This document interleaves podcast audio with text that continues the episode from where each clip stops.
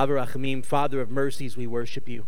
We love you and we adore you. Father, we thank you for allowing us to gather together today on your holy Shabbat, for allowing us to uh, enter into worship and relationship.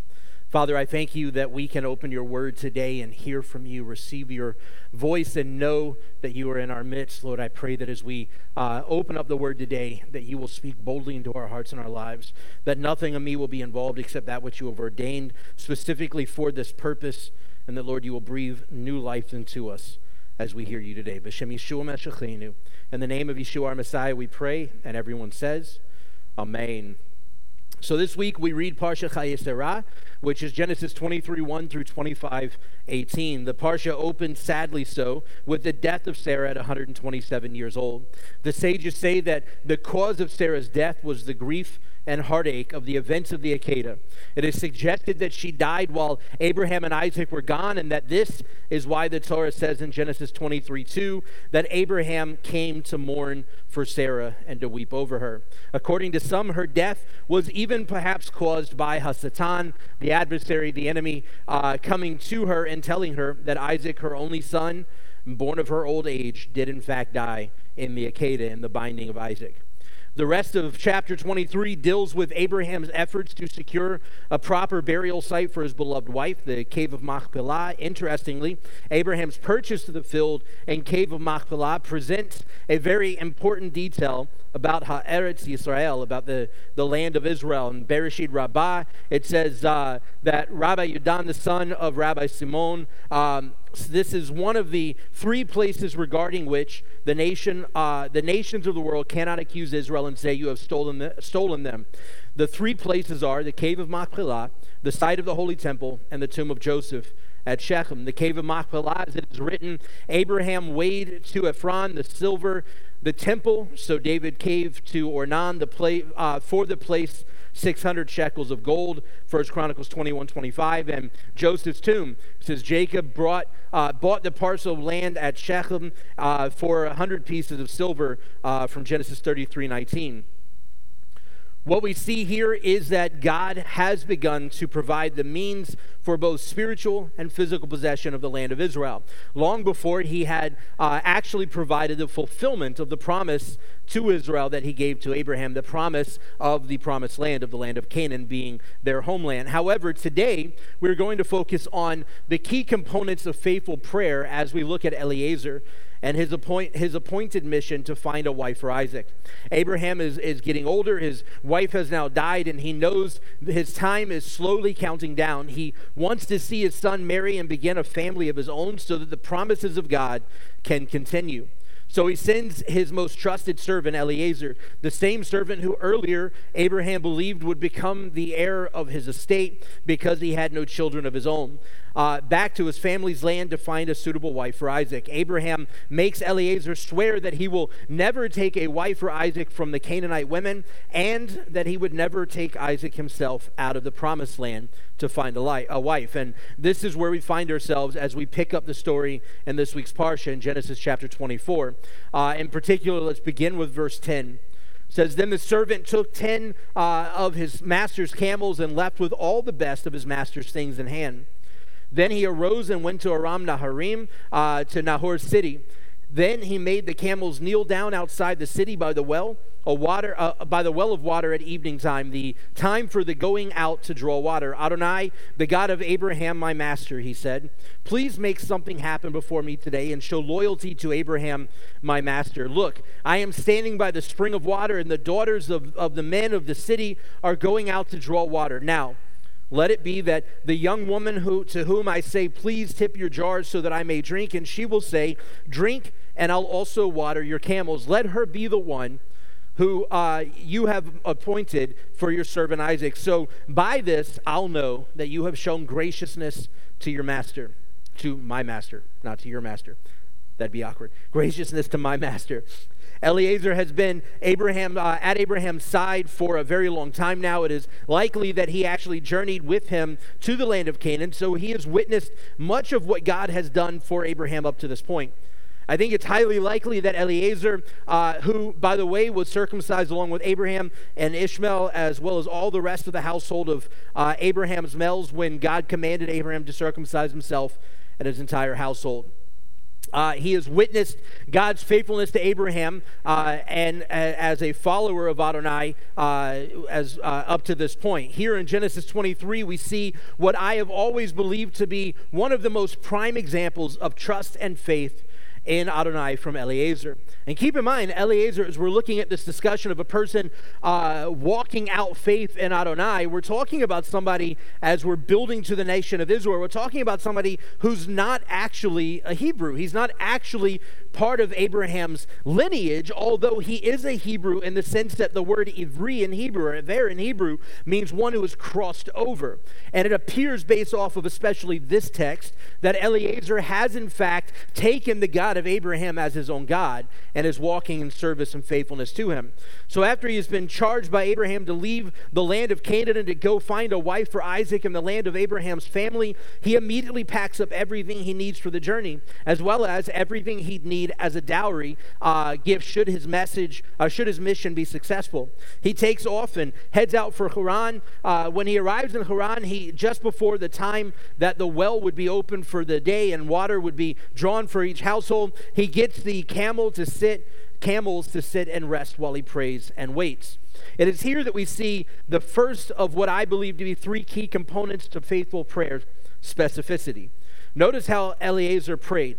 Genesis 23, verse 12 again. Adonai, the God of Abraham, my master, he said, Please make something happen before me today and show loyalty to Abraham, my master. Look, I am standing by the spring of water, and the daughters of the men of the city are going out to draw water. Now, let it be that the young women to whom I say, Please tip your jar so that I may drink, and she will say, Drink, and I'll also water your camels. Let her be the one who you, uh, the one you have appointed for your servant Isaac. So by this I'll know that you have shown graciousness to my master.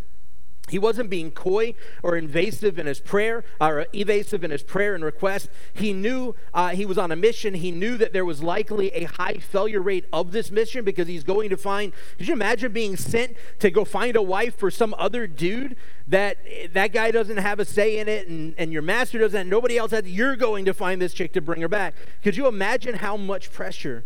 There is with that request.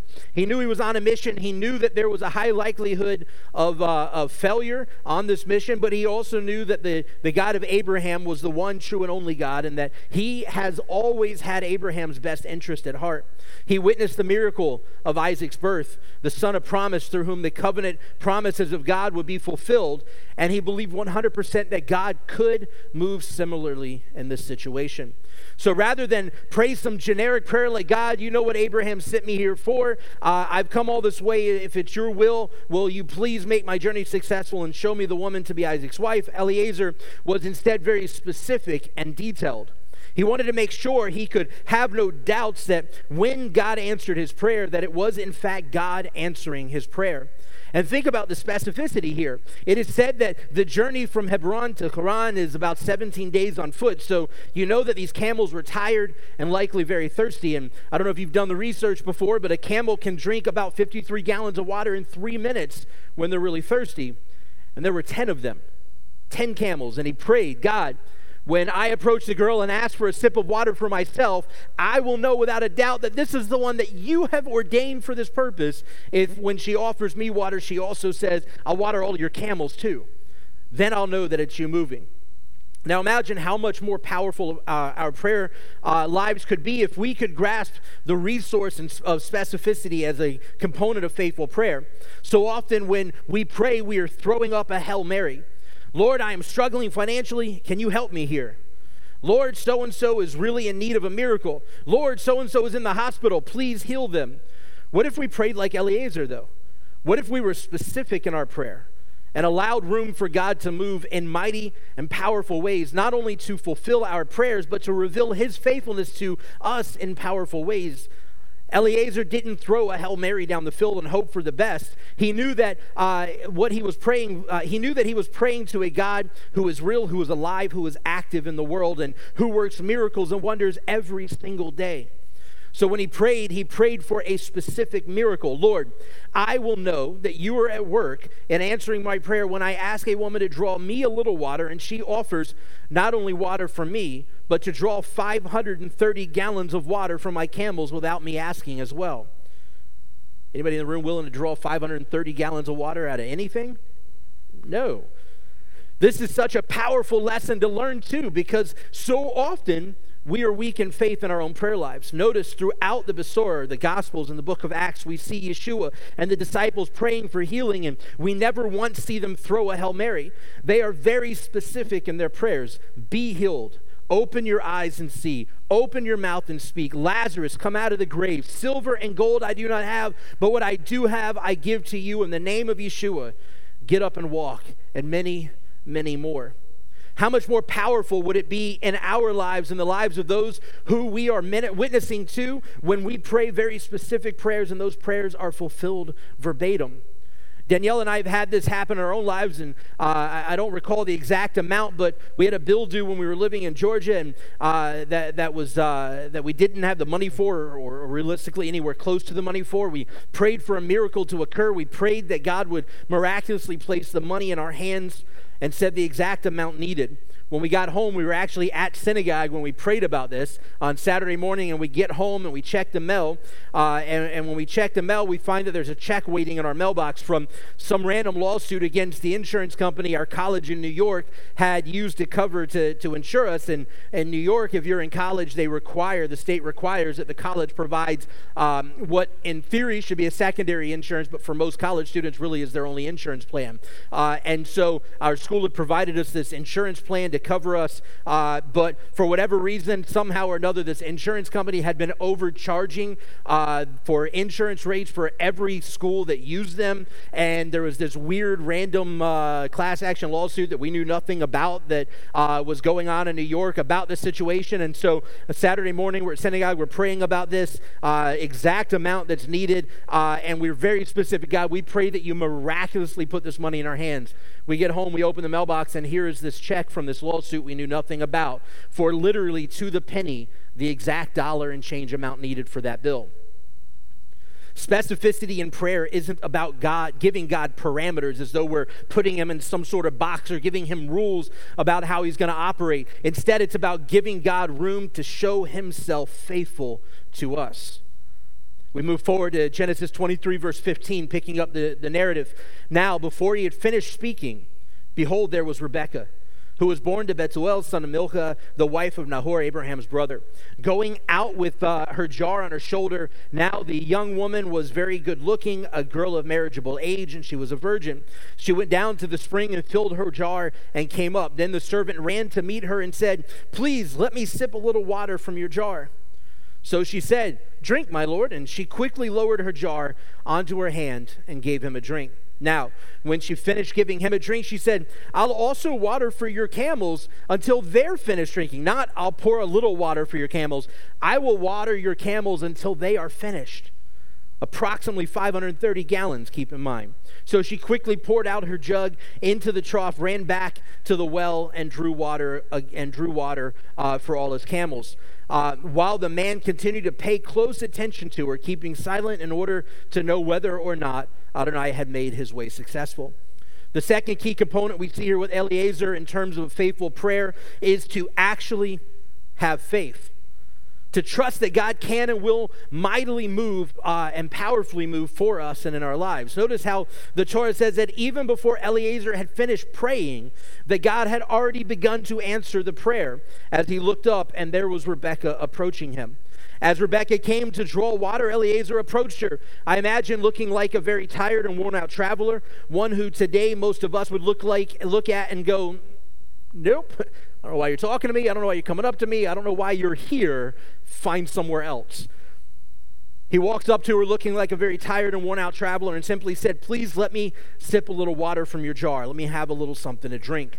He did try uh, to lead her into, he didn't try to lead her into what he wanted. He didn't try to scam the situation, and he didn't try to make his prayer come true on his own. He simply had faith and trusted God to reveal his fulfillment. Remember, he said, If I approach her for a sip of water and she does all of these other things, then I will know it is you that is moving. And sure enough, as soon as he asked her for a sip of water, almost verbatim to his prayer, she gave him water.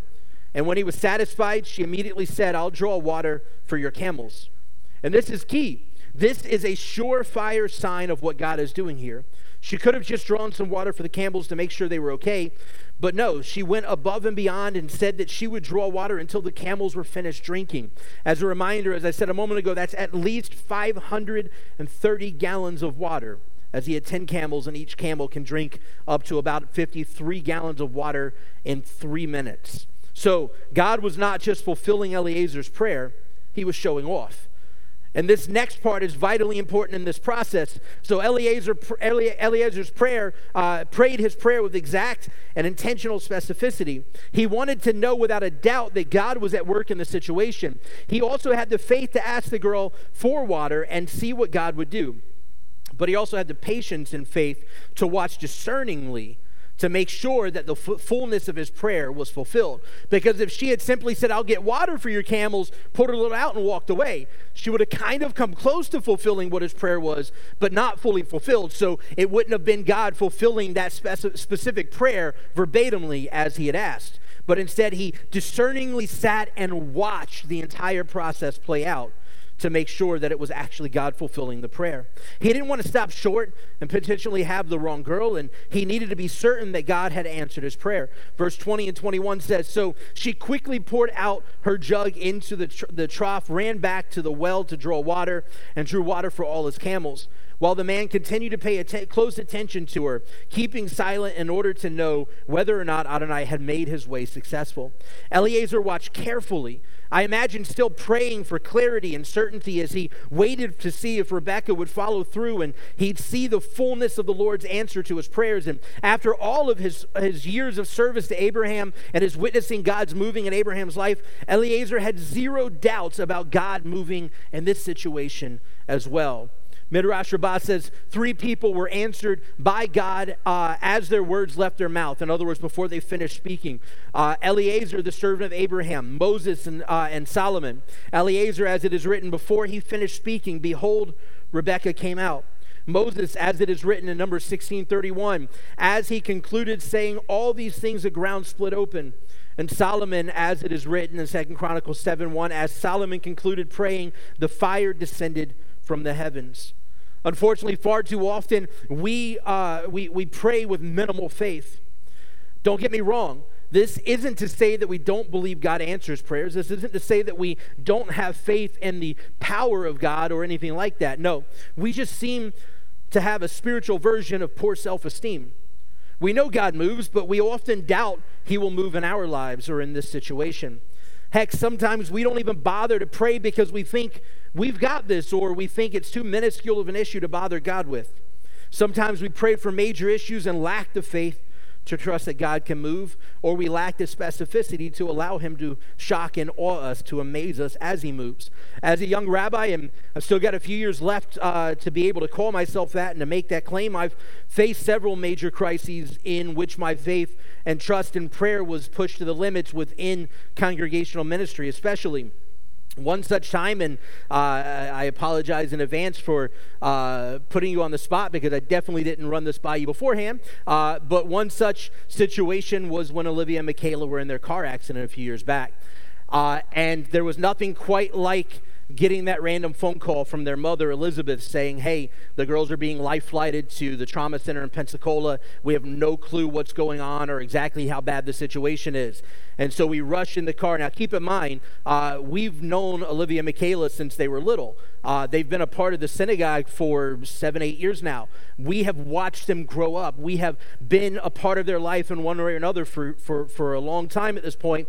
And to Danielle and I, as with every child in this congregation, they're more than just children in our congregation. They're a part of our lives and a part of our family. And so getting this phone call that here the girls are being flown by Life Flight to a trauma center, um, it, it was a really difficult thing to process. As a matter of fact, I'm in the hospital in the emergency room waiting for information while they're in the back in the uh, in the, the exam rooms. And I go outside and I'm, my I was calling my dad to let him hey, hey be praying because two of the, the the girls in our synagogue are in the hospital right now from a car accident, and I struggled just getting the words out. Give me a second. I struggled just getting the words out that they were in the hospital. This time we just found out that Olivia broke her back. Uh, we knew that Michaela had snapped her leg almost basically in two. Um, and, and I struggled to get the words out, like just processing it was difficult. And they're not even my kids and that kind of, you know, like, like Eliana and Natanel. But there was something going on. There was something deeper there. And so uh, it was a struggle. It was a really difficult thing to process uh, as we went through this. And as we find out the extent of the, uh, the situation, and then they both go into surgery. And Olivia's back, as I said, was broken. Michaela's leg was snapped, and both had surgery to be put back together again, thankfully more successfully than Humpty Dumpty. Um, when we prayed as a congregation and, and individually, we had complete faith that God was, in fact, moving in this situation, that He was at work and that He would answer our prayers, and, and He did, and above and beyond anything we could ever imagine. But that call that, had, uh, that they had been life flighted was heart wrenching and was one of the most difficult things that I had ever had to deal with as a rabbi, and especially because these girls had been a part of our life for so long but watching how God has moved miraculously in their lives and how you'd never know if you just came across Olivia and Michaela, you would never know what they went through just two or three years ago. You would never know that Michaela, uh, that Olivia, her back was broken and that there was a strong chance that she may never walk again. And yet, within six months, she was not only walking, but she was thriving. And Michaela, with her leg broken in a way that many people would never fully recover from, is playing volleyball now uh, and, and is very much thriving and active in life. Much like Eliezer, as a congregation, when we pray for God to move, as individuals, when we pray for God to move, we must have faith to watch for Him to do so. We must have faith to know that He can and will answer our prayers. And we must have faith to wait and watch as He confirms that to us. And as difficult as I imagine it was for Eliezer, to sit and watch carefully, discerning whether or not this was God moving, in fact, in this situation with Rebecca. I imagine for Elizabeth, for Mikey, and uh, for James, the girl's dad, that waiting there, listening, waiting for a report while the girls are in surgery, us sitting there waiting, listening for a report, the congregation in prayer listening for a report, it was difficult. But we had to have distinct and intentional faith to trust that God could and would do what we believed he can. Yeshua says in Matthew 17, 19 through 20, then the disciples came to Yeshua in private and said, Why couldn't we drive out the, drive it out? Talking about the spirits that they couldn't drive out. And he said to them, Because you trust so little. Amen. I tell you, if you have faith the size of a mustard seed, you will say to this mountain, Move from here to there, and it will move. Nothing will be impossible to you. Moving to chapter 23, Genesis 23, verse 22. Now, after the camels had finished drinking, the man took out a nose ring and, of gold weighing a half, a half shekel and two bracelets on her, on her hands weighing 10 shekels of gold. Whose daughter are you? He said. Please tell me. Is there room in your father's house for us to spend the night?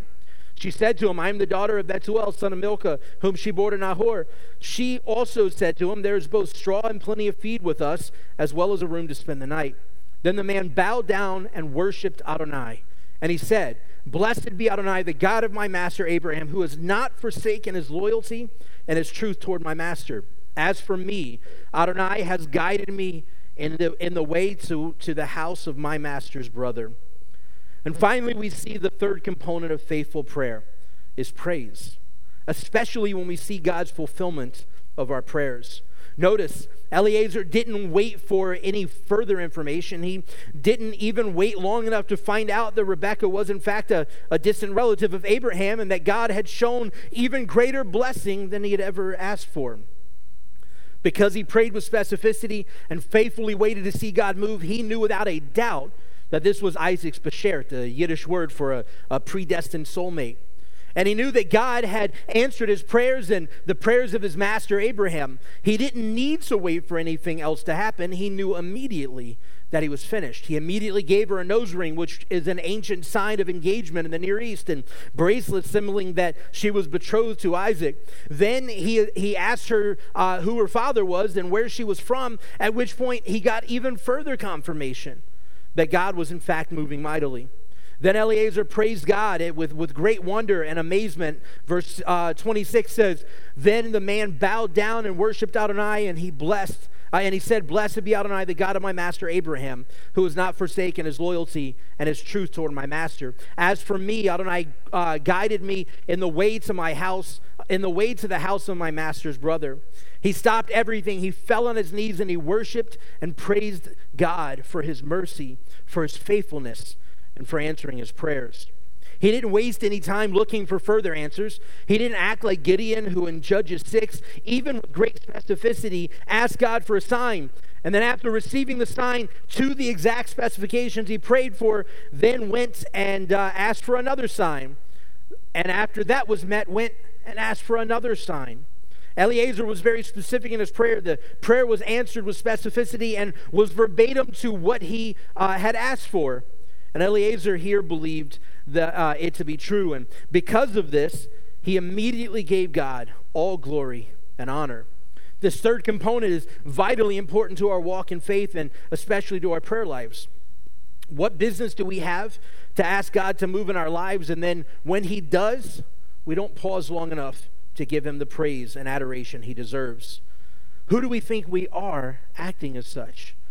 I think about my own kids who will ask me to get them something, some sort of a toy or a book or, or something of the like. And out of love and kindness of my heart, I will fulfill their request and, and give them what they're asking for, only to have them then turn around almost immediately and ask me for more junk and become ungrateful and, or, uh, and, and, and act in this sort. They don't stop to say thank you, to contemplate on the many blessings they have in their lives and the many ways I provided for them more than they could imagine.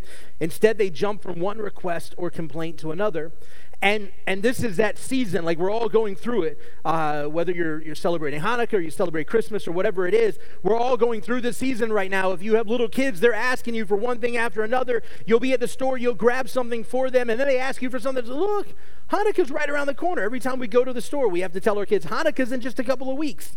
Give it a break on asking for stuff. Trust me we got this. You keep it up you won't get anything for hanukkah because i'm done. This is ridiculous. Slow it down Often we do the same exact thing to God. He is our heavenly Father. He loves us more than any of us could imagine loving our own children. It blesses his heart to bless us and provide for us more than it could ever bless my heart to see the joy on my children's face when they open a birthday or Hanukkah gift. But much like young children, we are often ungrateful. We often do not stop to thank him and praise him, to simply recognize his goodness in our lives. This third component of faithful prayer may not be a part of the prayer request itself, but honestly, I think it may be far more important than the other two. He deserves all of our praise and adoration, and we must stop and marvel at his glory long enough to offer it up. Early in worship, uh, earlier in worship, we sang the song "Waymaker," and the lyrics uh, speak specifically to this issue. To this issue, it says, "You are a waymaker, a miracle worker, promise keeper, light in the darkness." My God, that is who you are. And here's where I think, honestly, as believers, for most of us, the gut check should come in. Even when I don't feel it, you're working because you never stop working. If he doesn't stop working in our hearts and lives, if he doesn't stop ministering through his Ruach in us, and if he doesn't stop meeting our needs and blessing us above and beyond our imagination, if he doesn't stop meeting our prayer requests, then we must stop regularly and faithfully to worship and praise his holy name. If he is going to continue to meet our needs and to support us and to answer our prayers, we must stop and pay attention worship him, give him our honor, and give him the glory that is due his holy name. I'd like to go ahead and invite our worship team back up to the stage as uh, I prepare, prepare to close. Again, here in Genesis 23, we see three key components of faithful prayer in the life of Eliezer. One, specificity in prayer. In other words, being clear and concise on what we are yearning for God to do. Like I said earlier, not throwing a Hail Mary downfield, but being specific, clear, and concise in what we are looking for God to do. Number two, faith that God can and will work in our prayer. What point do, is there to praying? What, what purpose is there to, to, to, to beseeching the name of the Lord if we don't actually believe He can do what we're expecting Him to do? We must have faith that He can and will move in the situation we are in prayer about. And third and final, we must praise God's answering our prayer. We must take the time to stop, to recognize His glory, to see that He has moved and how He has moved, and worship His holy name because of His faithfulness to us. What does He have to be faithful to if we are not going to be faithful in return? And what's even worse, as we said with the lyrics of Waymaker, He's not going to stop. Even if we don't realize it, even if we don't take the time to stop and worship, He's going to continue to bless us. He's going to continue to pave the way. He's going to continue to meet our needs. But how dare we be so arrogant as to not stop and praise Him for everything He has done? As believers, we have been lazy and lethargic in our faithful prayer lives. Folks, we have been lackadaisical in our faith in our prayer lives and our willingness to stop and give God the praise and glory due his holy name. We are all, at one point or another, guilty of acting more like children than spiritually mature believers.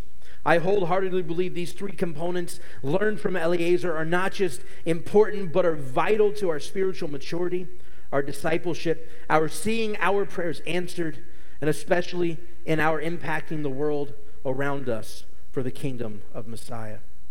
Av HaRachamim, Father of mercies, we worship you, Lord.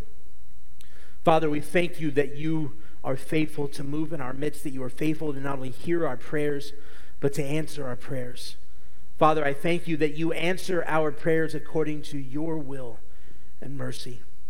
Lord, I ask that as we uh, continue to walk in discipleship, continue to walk in and faith and a faithful life before you, that you will continue to encourage us and uplift us, that you will continue to reveal truth to us day in and day out, that will uh, challenge us, that will impact us for the good of your kingdom, that we will continue to grow and to develop in spiritual maturity.